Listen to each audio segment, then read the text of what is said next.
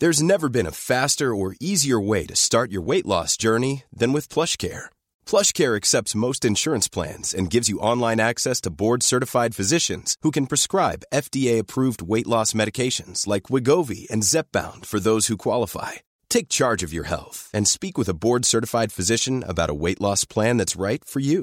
Get started today at plushcare.com slash weight loss. That's plushcare.com slash weight loss. plushcare.com slash weight loss. Hiring for your small business? If you're not looking for professionals on LinkedIn, you're looking in the wrong place. That's like looking for your car keys in a fish tank. LinkedIn helps you hire professionals you can't find anywhere else, even those who aren't actively searching for a new job but might be open to the perfect role. In a given month, over 70% of LinkedIn users don't even visit other leading job sites. So start looking in the right place. With LinkedIn, you can hire professionals like a professional. Post your free job on linkedin.com slash people today.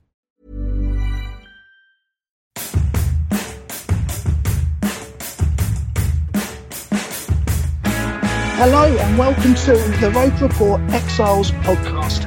I'm Brett Lyons Davis and I'm joined on the line by Gary Winter and Luke Bomber Davies. How are we doing, guys? Yeah, all good here. Thank you, Brett. Good to uh, good to be involved. Yeah, Gary, how are you doing? Yeah, excellent. Particularly after that that result just now. It was a very enjoyable three points. We are literally recording it. The time is five to ten, um, literally after the Rochdale game. So two one in the bag for Sunderland. We will get well. We'll talk more about it, but say there's three happy campers here, definitely. But you might have seen at the beginning of the summer, um, the Roker Report put out a call to get more Sunderland supporters on board and supply new content. And us three, along with another nine, have formed the Exiles Group. So Sunderland supporters from all over the UK as well as Europe have come together. And the difference with us is we're not based in Sunderland or the North East. Um, some of us, like myself, um, I born and raised in Milton Keynes. My parents from Sunderland. My dad forced me to be a Sunderland supporter at a young age. Um, I then, you know, made my daughter support Sunderland as well, um, as as tradition goes. Some of the guys are from Sunderland and have moved away from the area. Others who are just insane support Sunderland for no good reason. But as I say, we'll be talking to all of these guys over the season and giving you a bit more what it's like being the only Sunderland supporter in the village. Um, and as I say, for those of you who know, have got kids, what their life is like, growing up as an exile, how we keep up to date with all the goings on on Wearside. But also, we'll be talking about today's game. We'll also be looking at um, AFC Wimbledon on Saturday. And also, throughout the season, as we get to go to go games ourselves, we'll be mentioning them as well. A little bit about myself. As I said, I'm born and raised in Milton Keynes. I started watching Sunderland in 1990, so this well next year in February will be my 30th season. A one-all draw with Watford, so some things never change. Um, and as I said, I took my six-year-old daughter to her first game last season, a one-all draw with Portsmouth. So again, it does run in the family. I've seen some absolutely great Sunderland games. Seen us beat Oxford 7 0. Saw us beat Millwall 6 0 back at Roker Park when it was uh, first v second, and we actually went up and Millwall went down that season. Also, some bad times. Losing 7 2 to Chelsea. I was at Selhurst Park when we were relegated that season. Um, I was at Old Trafford when Cantona scored that iconic trip. So, you know, I've been some good games. Um, tried to get to 10, 12 games a year. Uh, last year did Port Vale, Burton, Wycombe, Oxford, Southend, Oxford's, uh, Walsall, and Portsmouth at home. So try to get as many games as I can. I've got my ticket today for Peterborough in two weeks' time. Yeah, so that's like that is me. Gary, yourself. Um, what's your uh, your background supporting the lads? Likewise, my dad um, was born uh, in Sunderland. He took me to my first game at Roker Park in '94, one all against Wolves. Uh, no surprise again. Uh, I think Phil Gray scored that day. It just stuck from then. I grew up with a lot of Spurs fans around me, so it would have been easy to go down that route. But I just guess it was character building, to say the least, going to school uh, down south amongst Spurs fans who had no idea who Sunderland were. And I kind of thrived um, just listening to all the kind of rubbish banter directed towards me, which just made it even better when I think it was under Keane that first day in the 2007-8 season when we we scored in the last minute. It was a Chopra against Spurs, first game of the season, so we were top of the league. So uh, that was worth waiting for from from me. And likewise, just been to some of the uh, the tough games, tough uh, Wembley games. Charlton, 21 years um, apart. I saw both games, and yeah, just still though, I, I just just wouldn't swap it for anything. No, I agree with you there. Um, especially say myself living down south. All of my mates are Spurs fans. Um, and that that Chopra game in particular was very very special you know, it seemed to be so long since we had a result over them. I also enjoyed the uh, Djibril Cisse game as well, his first game when he scored against them. That was the one at White Hart Lane, was it? Yeah, I, I, I, was at that game. That was that was fantastic. Yeah, no, it was. It was very good. Um, and we've also got on the line Bomber Davies. I think going forward, I'm just going to refer to you as Bomber. Before I even ask you about yourself being a Sunderland fan, where's the nickname come from? it's actually quite a boring story that I'm not gonna I'm not gonna go into. But it's a football nickname that I've had for best part of like 10, 12 years or so. You know, there's worse nicknames that you could have, and pretty much only my mum and dad are the only people who call me Luke nowadays. So yeah, Bomber it is. That's fine. So then, Bomber, what, now how did you come about being a Sunderland fan? So my story is probably, um, well, as you put it, Brett, one of the more weird ones. I don't come from the northeast. I was born and raised in Gloucester. Uh, my parents are born and raised in Gloucester. Um, I've got absolutely no ties to the northeast or to Sunderland whatsoever. A lot of people listening are probably thinking, "Why on earth are you a Sunderland fan?" Basically, my story goes back to the Charlton playoff. Obviously, not the one uh, recently, the the previous. When I was younger, Gloucester being a rugby town, there's not really anyone local to support. Um, so I was more of a fan of players rather than um, rather than teams. So back in like junior school, I liked Ryan Giggs, so I followed Man United, and all my friends supported Man United. So I was kind of like, yeah, all right, I'll I'll follow them. And then uh, and then I got a bit captured by the by the story of the of the playoff final. I watched it. Super Kev quickly became one of my favourite players. Started following the results. Grew an affinity to Quinny as well. And then um, obviously following that we got promoted record number of points. I think it was a 105 point season. And the rest is history really. I decided at that moment that they were going to be my team. Uh, i suppose at the time in hindsight you probably would call me a bit of a glory supporter but the 15 years or however many years it's been since i, I certainly can't have that accusation thrown at me uh, since. No any, any glory you have had has well and truly evaporated um, over the past sort of 10 years hasn't it? Oh yeah, oh yeah. It's uh, it's it's definitely, but there's been a lot of ups and downs. There's been an awful lot of downs, um, but you know, I think you know it'd be easy for me to go and pick it, like, stick with the United, or even if I wanted a, a, local team like a Villa or someone like that. But when you're supporting someone like Sunderland, who have so many lows over the past decade or so, it makes you appreciate the the highs that little bit more. You know, the Borini goal in the in the League Cup final, the the diving header from Gooch at the beginning of last season. Those moments you actually they don't come around too often, so uh, so it makes you treasure them that little bit more. Oh, 100%. Definitely agree with you there. Um, I always find as well, one thing for me, whenever I sort of speak to anybody now about, like, if I'm at a wedding or a, or a meeting or something, and the, the, topic will nine out of 10 times turn to football, and someone says to you, Oh, you know, so what team do you support? And you know, I say obviously back Sunderland with my my accent. The first thing I get back is is a really why? And I think people actually come to respect you more for it. You know, not only do you support a team that you know is you know in you know my sense is over 200 miles away, you know, from where I live, but you know we're we're not the best team in the world by any stretch of imagination. But people seem to like that. And whenever you say that, though, I always find that people actually quite like Sunderland. Yeah, so I've never really, whenever I, I, I, come across somebody and they're like, oh, who do you support then? And I have to almost embarrassingly go, oh, I'm a Sunderland fan.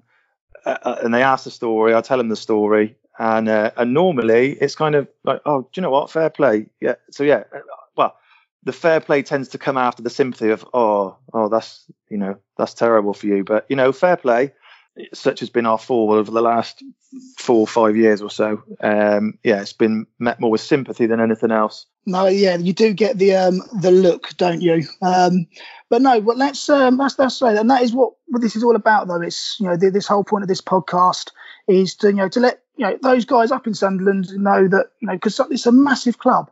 It's an absolutely massive club, you know, and even coming back from the playoff final, coming to Milton Keynes Station from Euston, there must have been about 30 Sunderland fans come off the train in Milton Keynes. you know, and they're everywhere. Now, no matter where you seem to go in the country, around the world, you know, I was on my honeymoon in the Maldives and there was a Sunderland fan there. You know, we are literally everywhere. And I think it does show how, you know, how big this team actually, you know, how big this club actually is. And sometimes I think we actually fully appreciate it.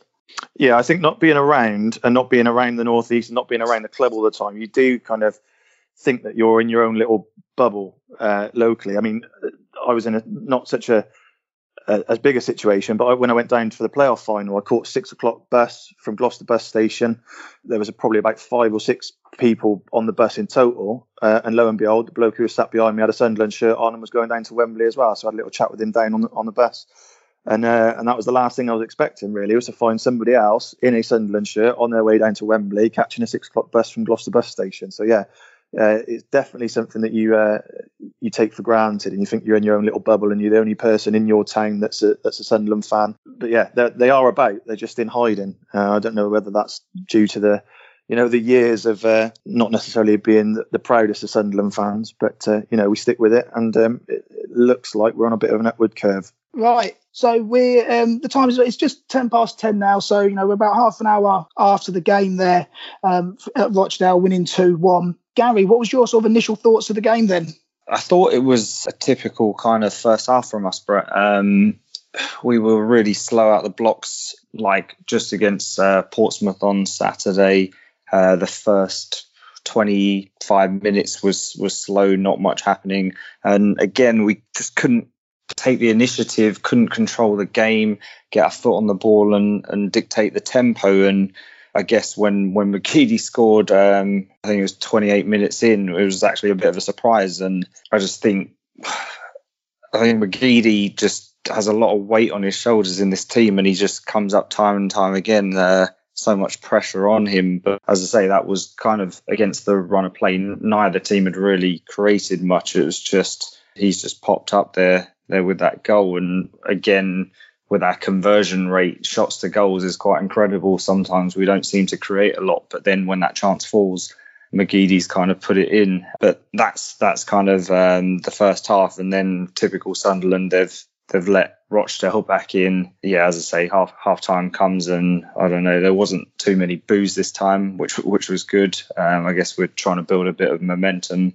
Second half, I thought much better from us. Um, we started taking the game to Rochdale in terms of shots anyway. I think the possession stats are quite disappointing, to be honest. I just don't think we really got the ball down. We had some nice spells um, here and there in the game, but ultimately, I think Rochdale were knocking the ball around better than us. I just think uh, the goal, Charlie Wyke, I think when things are just going your way, McGeady knocks it down, it gets caught between his legs.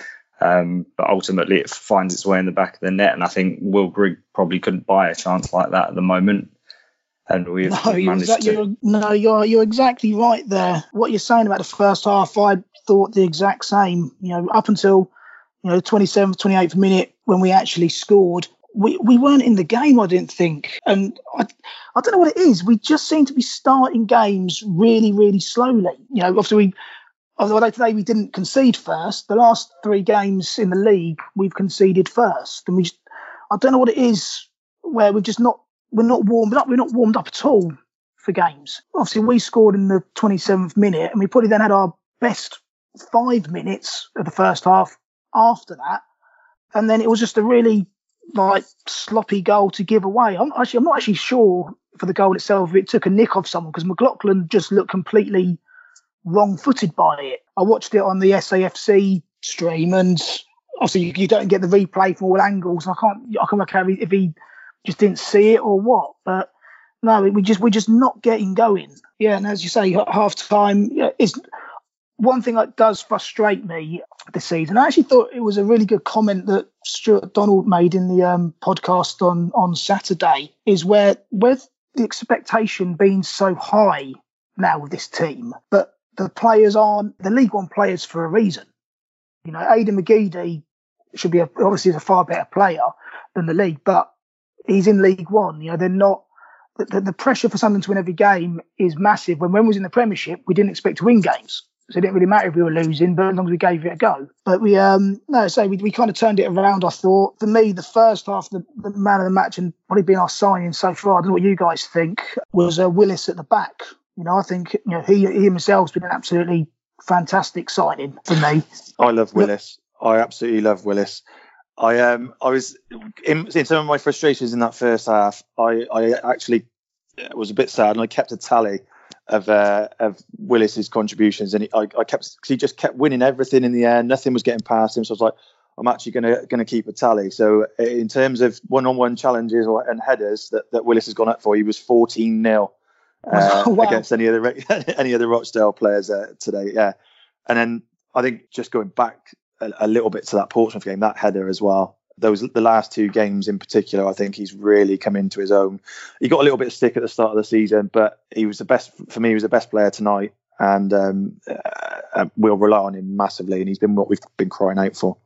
I was actually amazed to hear last week that that was his first headed goal. Really? Um, yeah, he, he said in an interview afterwards that that was his first headed goal he scored, and I thought that was amazing because the bloke looks like he'd win every header ever. You know, it's just the um, yeah. He, he has been an absolute rock at the back, and I must admit, I do. The, the pairing has got to be now going forward. Him and Ozturk together. You know, they seem such a you know compared to Flanagan and um, Baldwin, them two seem solid to me. Yeah, now, no, I, I agree with that completely. Like, I think a lot was made of um, was it Henderson, the Rochdale striker, who is supposed to be breaking all sorts of the Rochdale goal scoring records this season. I don't really think you would have noticed that he was on the pitch tonight, such as the job that, that Ozturk and, and Willis did. Any chances that, that Rochdale had seemed to to come from either a little bit deeper or from out wide. It certainly didn't get in behind the centre halves, from what I can remember.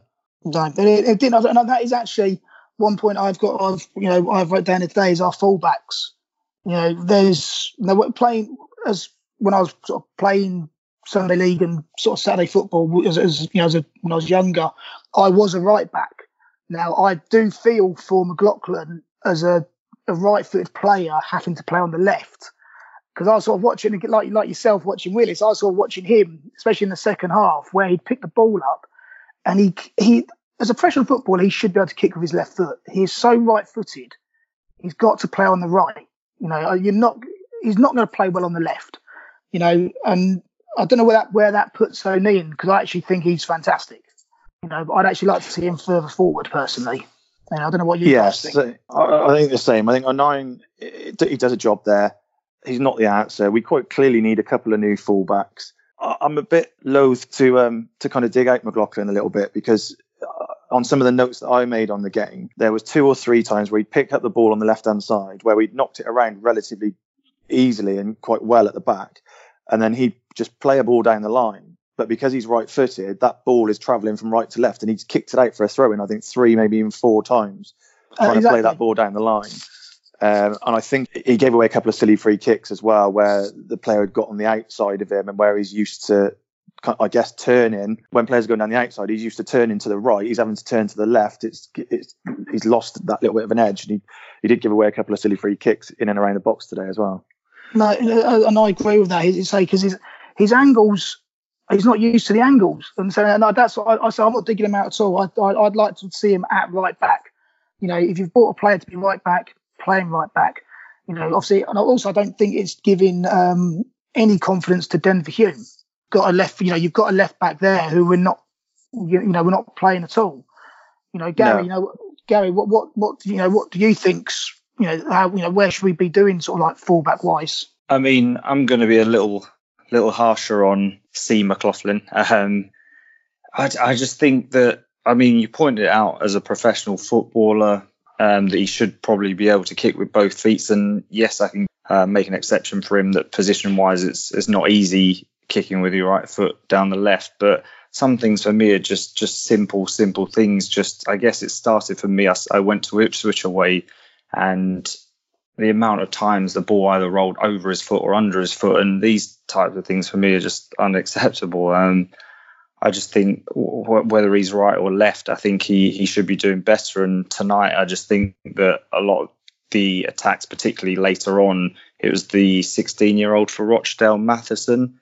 Uh, seemed to be getting the better of him quite a bit and finding a lot of space down that side. So some of those dangerous crosses coming in just seemed to be coming down McLaughlin's side. And uh, particularly, there's one, I think it was about, it might have been in the very last minute. Um, luckily, I think it fell to uh, the less than prolific striker, the Calvin Andrew, just just headed it into the goalkeeper's arms. But I mean, anyone else that that could have been in, and then we're looking at a two-two.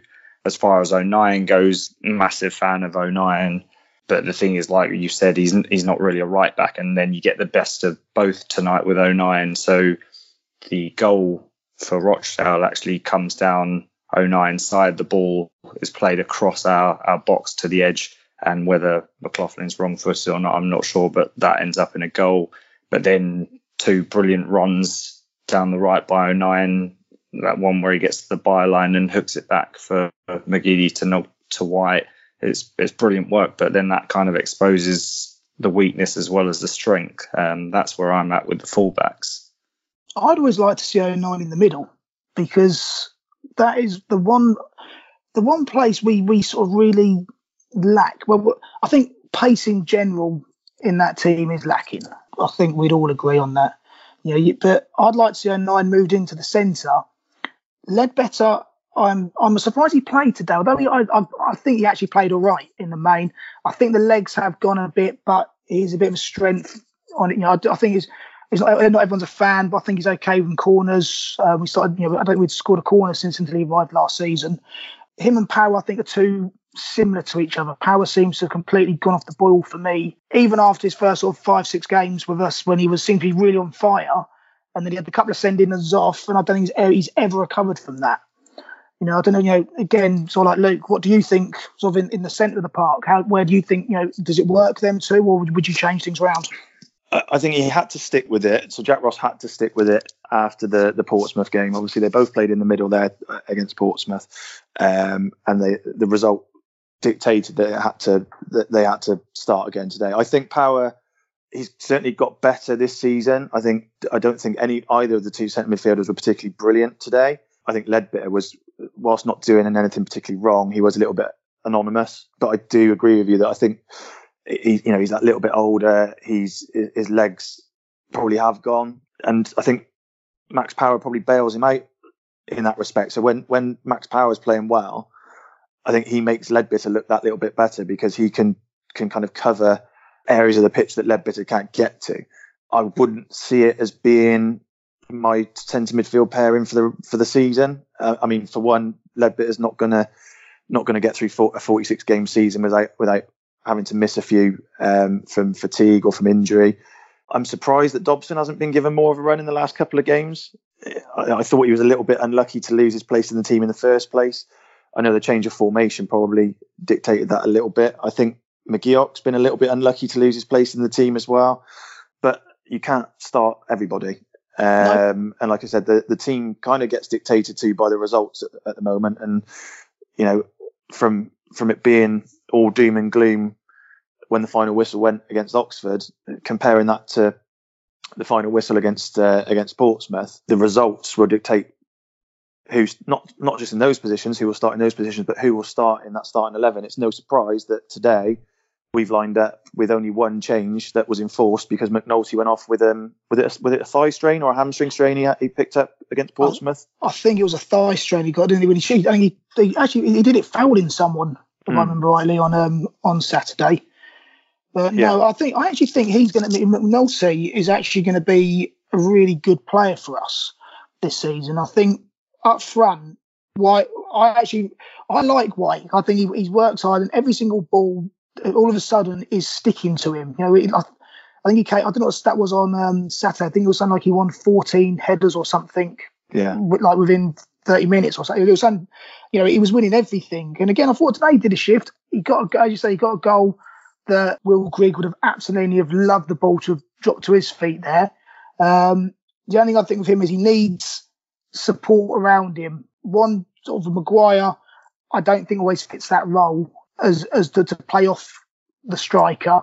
Um, I know he got a goal on Saturday. Today, I think he wasn't. He actually, I think he actually played better when he went out out wide a little bit and had a bit more of like you know, he could get get down that touch line sort of thing. So I think we do need somebody up front. You know, if, if we're going to play Wyke, he just needs support. He needs McGeady right near him. He needs Gooch, if he's playing right sided, to be right. You know, they all need to be really, you know, instead of like a flat four four two or four one four four one one, we almost need to have three up front, sort of thing, just to help Wyke out.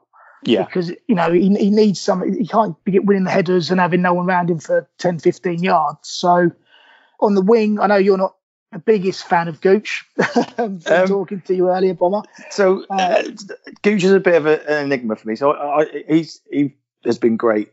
Uh, he was he was decent against Portsmouth. He, he hasn't been bad, but I just today he just frustrated the hell out of me There's so many loose touches that he lost the ball, or he's trying to play passes, which he's just playing it straight to straight into Rochdale players. As I said before, I, I spilt half a bottle of beer shouting at him in the first half, so he's not in my not in my good books at the moment. But yeah, he's he's frustrating because he can be very very good when he's on form and when he's directing, when he's running at people and he's running behind in behind, he can be very effective. But today, maybe I'm being a bit harsh because I've, I've managed to spill some alcohol as a result of him, but I don't think I've seen somebody give the ball away so much in one half of football. Um, and I was quite pleased again when I was writing notes when I was watching the game. I've written Gooch off for Grigg dot dot dot good with about five exclamation marks after it. So yeah, it's a funny one for me with with Gooch. Uh, there's no, there doesn't seem to be anything in between. It's he's either very very good or he's just awful. Gary, what's your thoughts on um, Gooch? Is he the man for outright for the right hand side, or would you um, would you bring somebody else in? for me, uh, Brett, it's just a case of long, long, grueling season ahead, and I think he's got a part to play in the squad. Like Luke said, he's he's he's has great games. He's had some good games to start the season. Obviously, bagged a couple in the first two. But yeah, tonight was one of those nights for him, and we've come to see that particularly in the second half of the season last year. So I just think sometimes it's going to require Maguire going over to that side. Obviously, in, in the game, McGeady tends to switch over sometimes. Uh, as I say, I think there's a, a role for him, but is he going to be one of the key men in Sunderland's promotion push? I, I don't know. I guess uh, there's other players that I'd probably put more emphasis on, but he's just there's always going to be a place for him because when teams are doubling up on McGeady, even Maguire sometimes when he's on form, Wyke's a big big guy up front um, that drags the attention of defenders. So, so Gooch is going to be that spare man that, that could drop into a bit of space. And if he can produce something, then he could be quite dangerous for us. I actually um, like Gooch as a player. You know, I do think he's he's hard working. You know, he's grafter. He's got that little bit of niggle about him. I think that you, you definitely need in in this league. You know, we've got a few of those players now, which is um, I think you need to be a bit not quite. I want to use the phrase streetwise, but you know, it's a it's a rough and tough league we're in where you can't just sort of play your way out. You need to sometimes say have that niggle um, to get through games. Also, we had that mm. last season with Cattermole. God bless him. He's now he's he's left the left these shores. But no, know, I I like Gooch to be fair. Regarding the game, then, so who would your man of the match be today, Luke? Are you going for uh, Willis? I think it's a it's a toss up for me. It's Willis, like I said, fourteen and zero oh in terms of it, those aerial battles those one on ones, and just he was just such a presence. And like I said before the game, everyone's talking about Ian Henderson, everyone's talking about him breaking Rochdale's goal scoring records, etc. And he was anonymous today, and that's by and large down to down to Willis.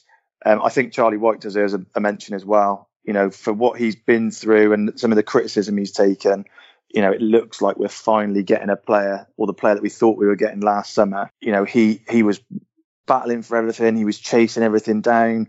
The old cliche, he took one for the team when he got booked in that uh, in that second half. The, they're running down the left hand side and he probably chased 20, 30 yards back, gave away a foul on the halfway line, took the book in. And, you know, that's the sort of work rate that Sunderland fans will appreciate. And he got his goal as well. You know, he didn't really put a foot wrong. He, he linked up quite well with Grigg when when Grigg came on. It's a toss up for for those two for me, but I think just because I had such a vested interest in Willis during the course of this game for some reason, yeah, uh, Jordan Willis gets it you're, for me. You're going for Willis. Gary, who was your man of the match? I, I've got similar. I'm going to add another one to the mix. Um, but yeah, Willis I thought was was really good. Um, obviously, they did get a few chances, but we're not going to stop them all. So yeah, I thought Willis did a great job. Um, I think Wyke obviously does deserve a mention in there. Like I said, very gritty uh, centre forward performance by Wyke, just what we need at the moment. Because if I'm honest, I don't think being a striker in this this side, even though it looks good on paper, some of the guys that are playing around you, it, it just doesn't look like the most fun position to play in this team. It just seems to have more emphasis on someone who kind of gets into defenders, is a bit of a nuisance, holds people off, that kind of gritty play rather than getting chances laid on a plate, which is why I think Grigg's partly having such a hard time. He looked more up for it today. Um, the third one I'm going to throw in is McGeady, just because I think when it really matters, I think his goal, I know the work by O'Nien's really good and he deserves some mention as well. Just the first goal, the finish is for me great by McGeady. And then, as I say, second goal, he's just there at that back post to nod one down. So in, involved in both the key key goals for Sunderland tonight. So for me, McGeady just edges it, and his work rate as well. I thought was was excellent. I, you know what? I was, I'm pleased you said that actually, because I thought McGeady, apart from the goal, he he's always great as an outlet. You know, the ball sticks to him. You know, he can t- he'll take on a man, he'll get down the wing, but he was also defensively. I actually thought he was helping out McLaughlin a lot in that second half.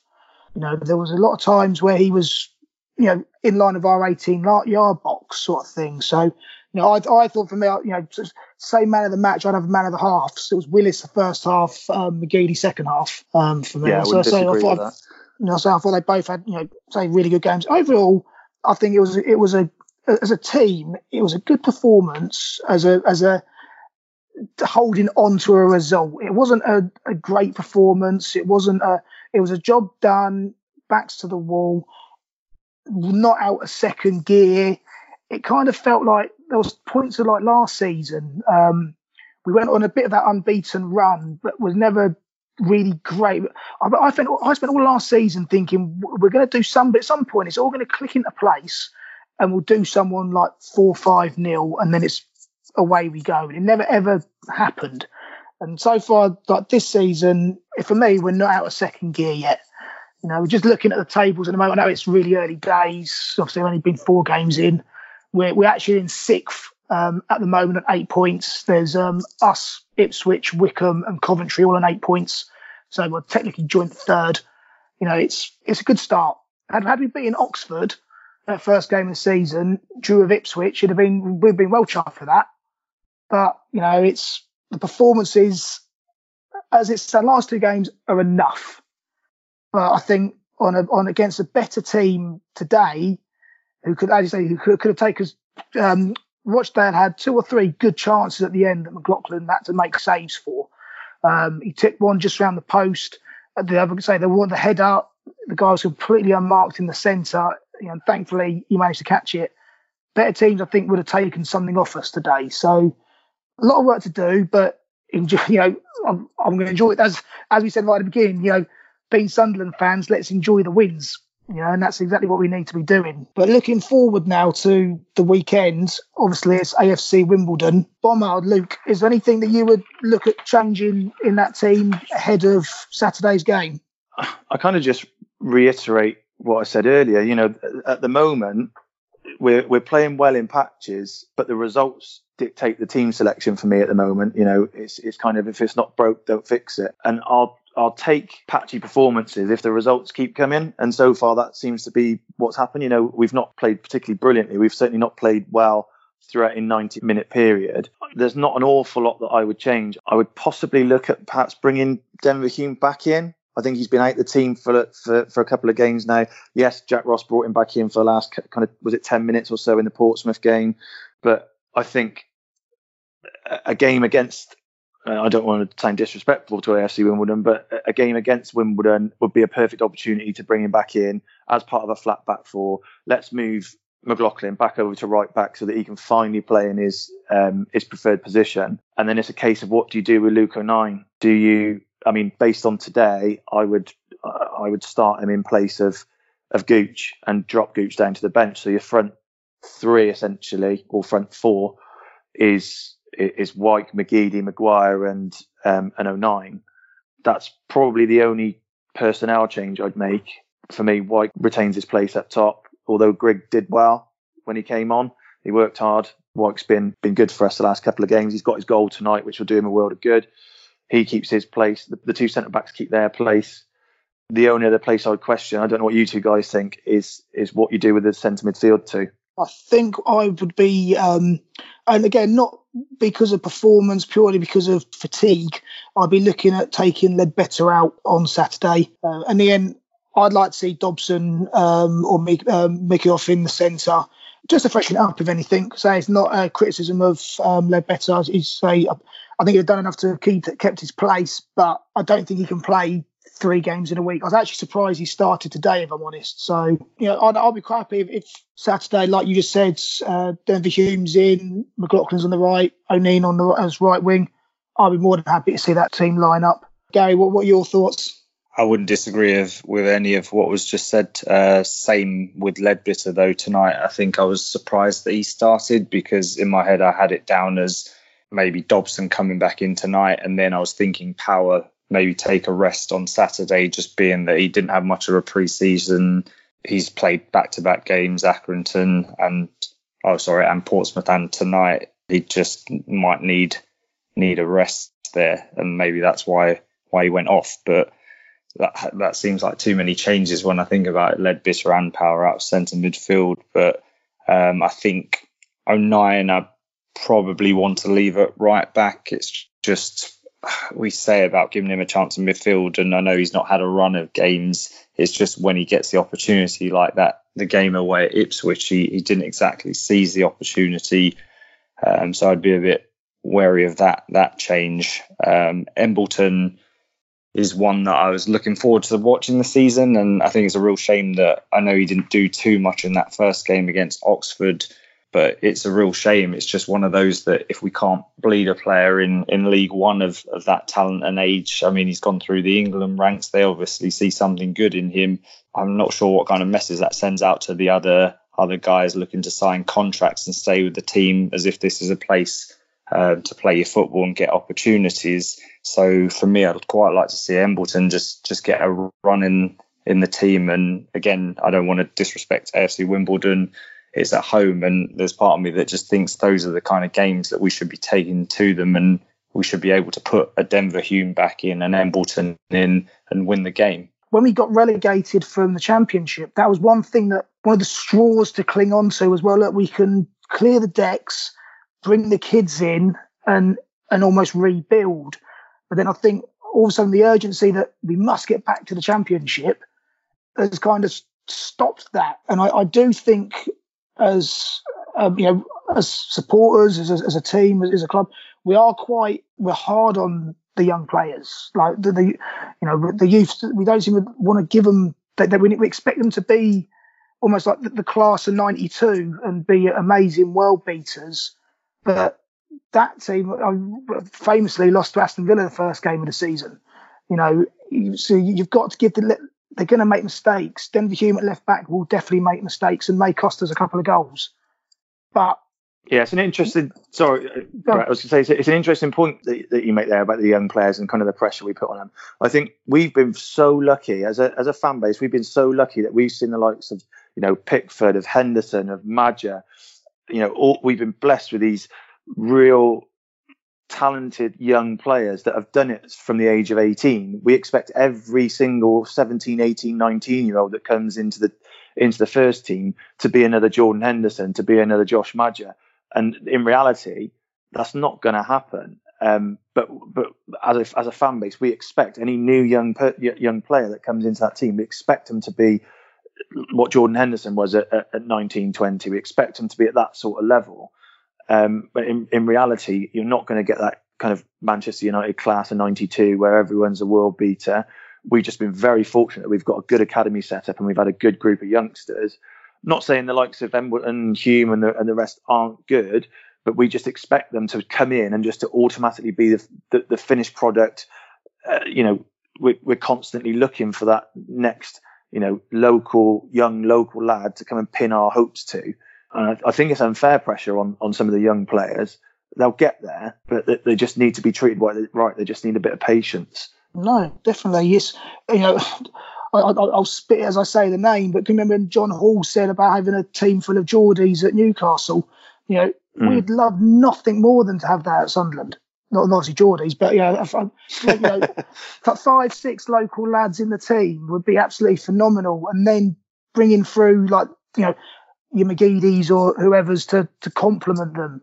You know, but say we've just got to give them time. You know, League One is the place to you know to do that if you get to a championship, you loan your players to League One teams anyway. So you know, let's give these boys a chance and let's give them some support.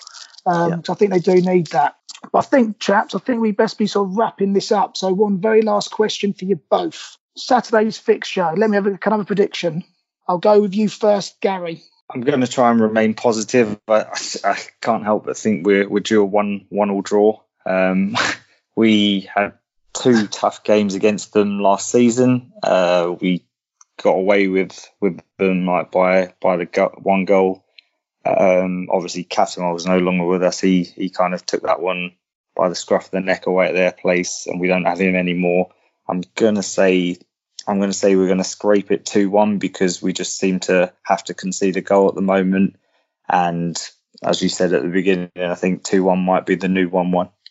So we've got two one there. Bomber, what are you saying? So I'm going to say I'm going to stay optimistic. You know, I'm I'm a half glass full kind of guy. I wasn't panicking too much when we drew one all Oxford.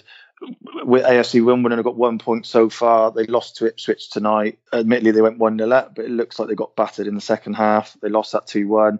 Um, I'm going to go uh, two 0 I'm going to go our first clean sheet of the season, and I'm going to go um, a comfortable, if unconvincing, two 0 victory. All right. Well, I'm going to go. I'm going to be my, my glass is overflowing. Um, I want to go 3 0. We're going to finally click into gear. I've been waiting for the last year to happen. So 3 0. Um, McGeady, Maguire, Wyke all getting the goals.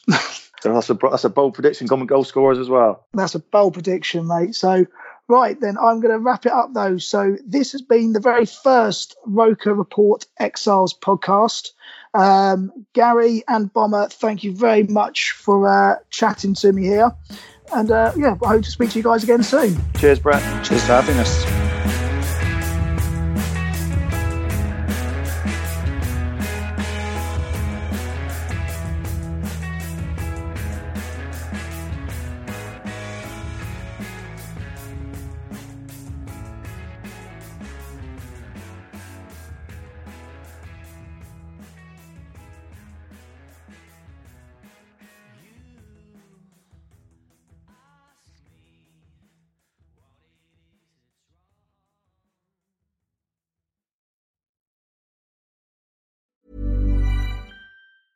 A lot can happen in the next three years. Like a chatbot may be your new best friend.